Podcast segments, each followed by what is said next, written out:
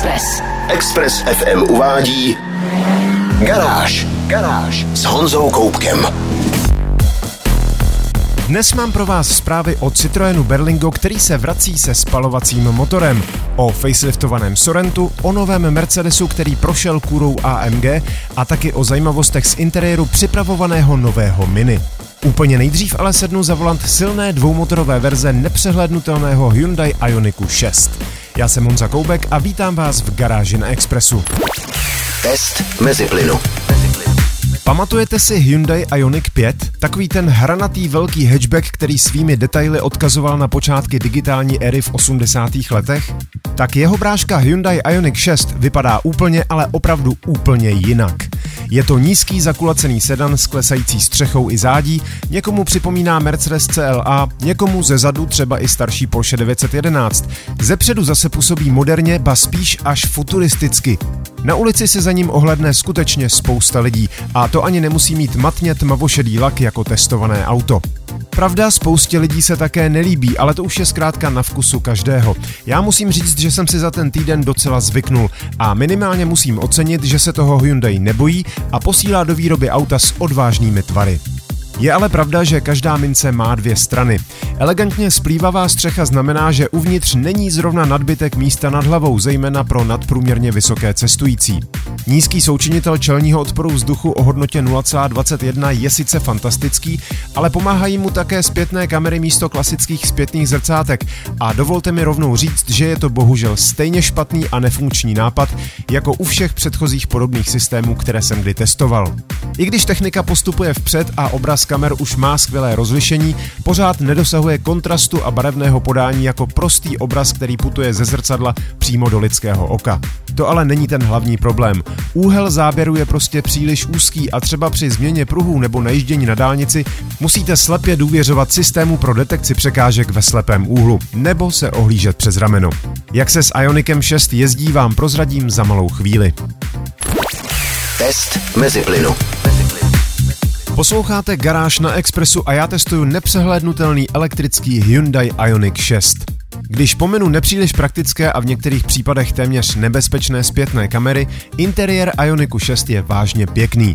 Minimalistická palubka, širokánský displej, přední sedačky s ventilací, vytápěním, ale hlavně relaxační funkcí, která dovoluje se při delších přestávkách pohodlně natáhnout. To všechno dělá z interiéru místo, kde budete trávit čas docela rádi.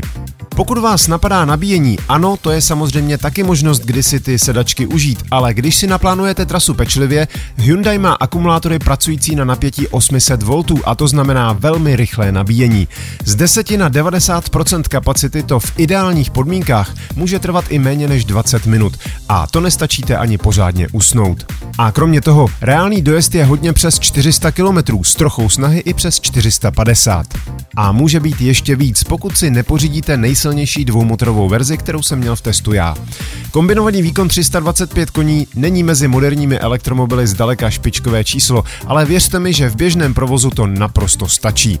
Auto je tiché, rozjíždí se plynule, ale razantně a zejména pružné zrychlení v rychlostech kolem 60 km za hodinu je doslova šťavnaté.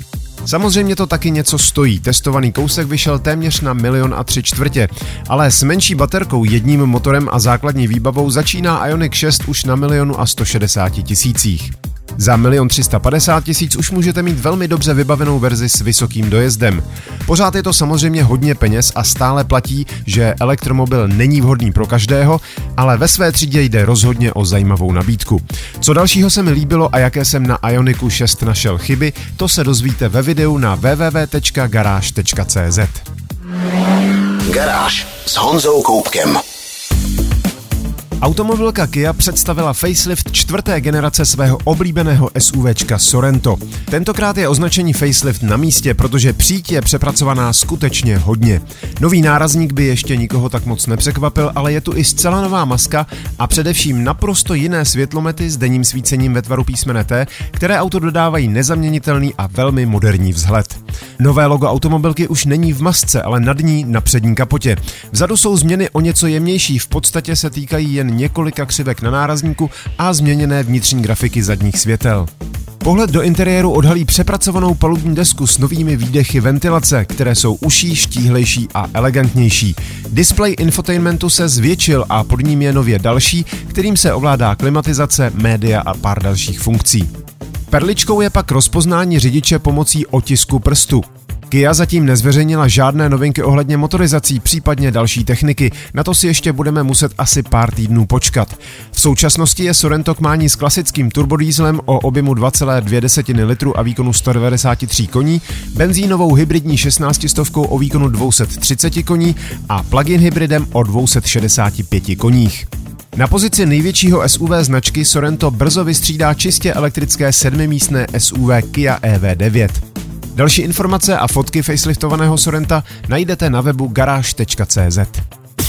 Garážové novinky na Express FM. Posloucháte Garáž na Expressu. Citroën začátkem roku 2022 ohlásil poměrně drastický krok, který mu měl pomoct k zásadnímu snížení flotilových emisí. Všechny své povedené a velmi oblíbené rodinné dodávky bude nadále prodávat už jen v elektrických verzích. Týkalo se to všech značek koncernu Stellantis, ale teď budu mluvit konkrétně o Citroenu Berlingo. Ten byl totiž do roku 2019 v Čechách bezpečně nejprodávanějším Citroenem vůbec a s téměř dvěma a půl tisíci prodanými kusy skončil na 23. místě mezi všemi ostatními automobily.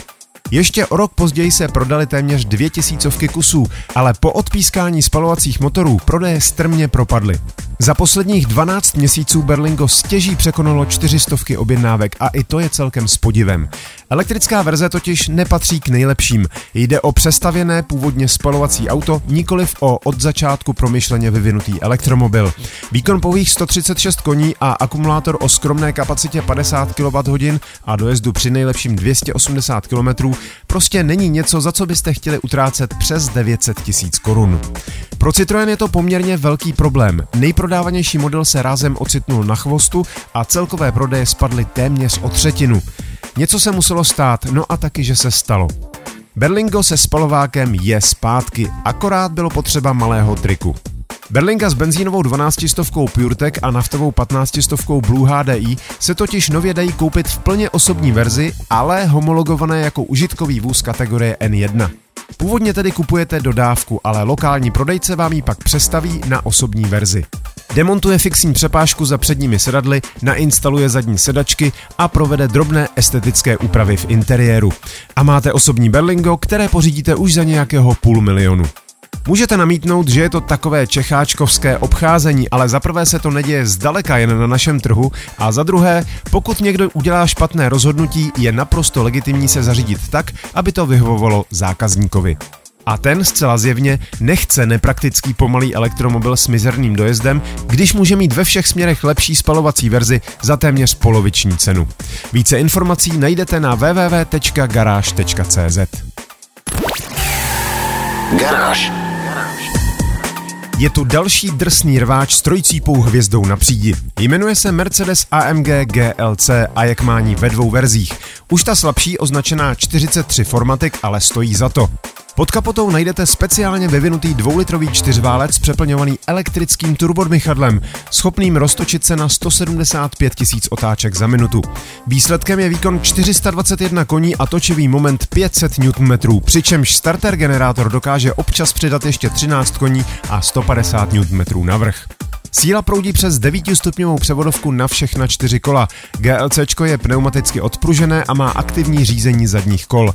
Na karoserii nechybí spousta sportovních doplňků, velká kola a tak dále. Zkrátka je to pořádný kus stroje. A to se teprve dostáváme k jeho silnějšímu bráškovi. AMG GLC 63 SE Performance má sice pod kapotou stejný čtyřválec, jenže za prvé je laděný na 476 koní a 545 Nm a za druhé mu pomáhá větší elektromotor, protože je to plug-in hybrid.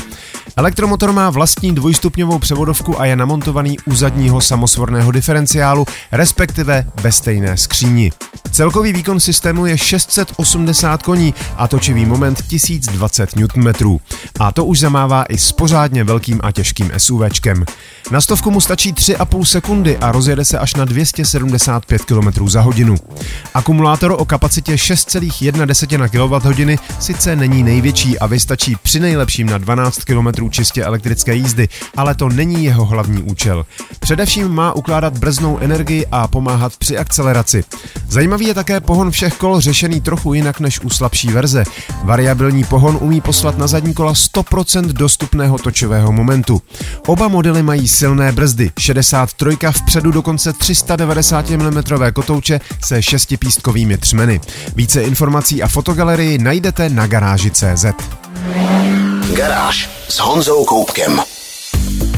Pokud máte rádi novodobé stvárnění slavného Mini, nemohli jste přehlédnout, respektive musíte si pamatovat i jeho palubní přístroje. Už od začátku se totiž kulatým tachometrem uprostřed palubky odkazovalo na minimalistickou palubní desku originálu.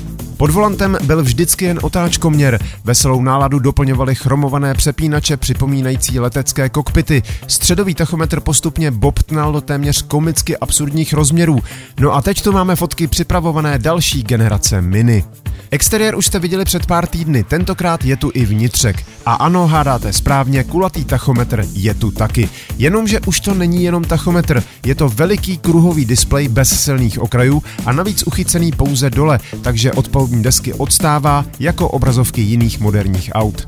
Pod volantem už nenajdete vůbec nic. Hodnoty palubních přístrojů se přestěhovaly do head-up displeje, který se bohužel nepromítá na čelní sklo, což by mi přišlo elegantnější, ale má vlastní průhledové sklíčko uchycené u spodní hrany čelního okna.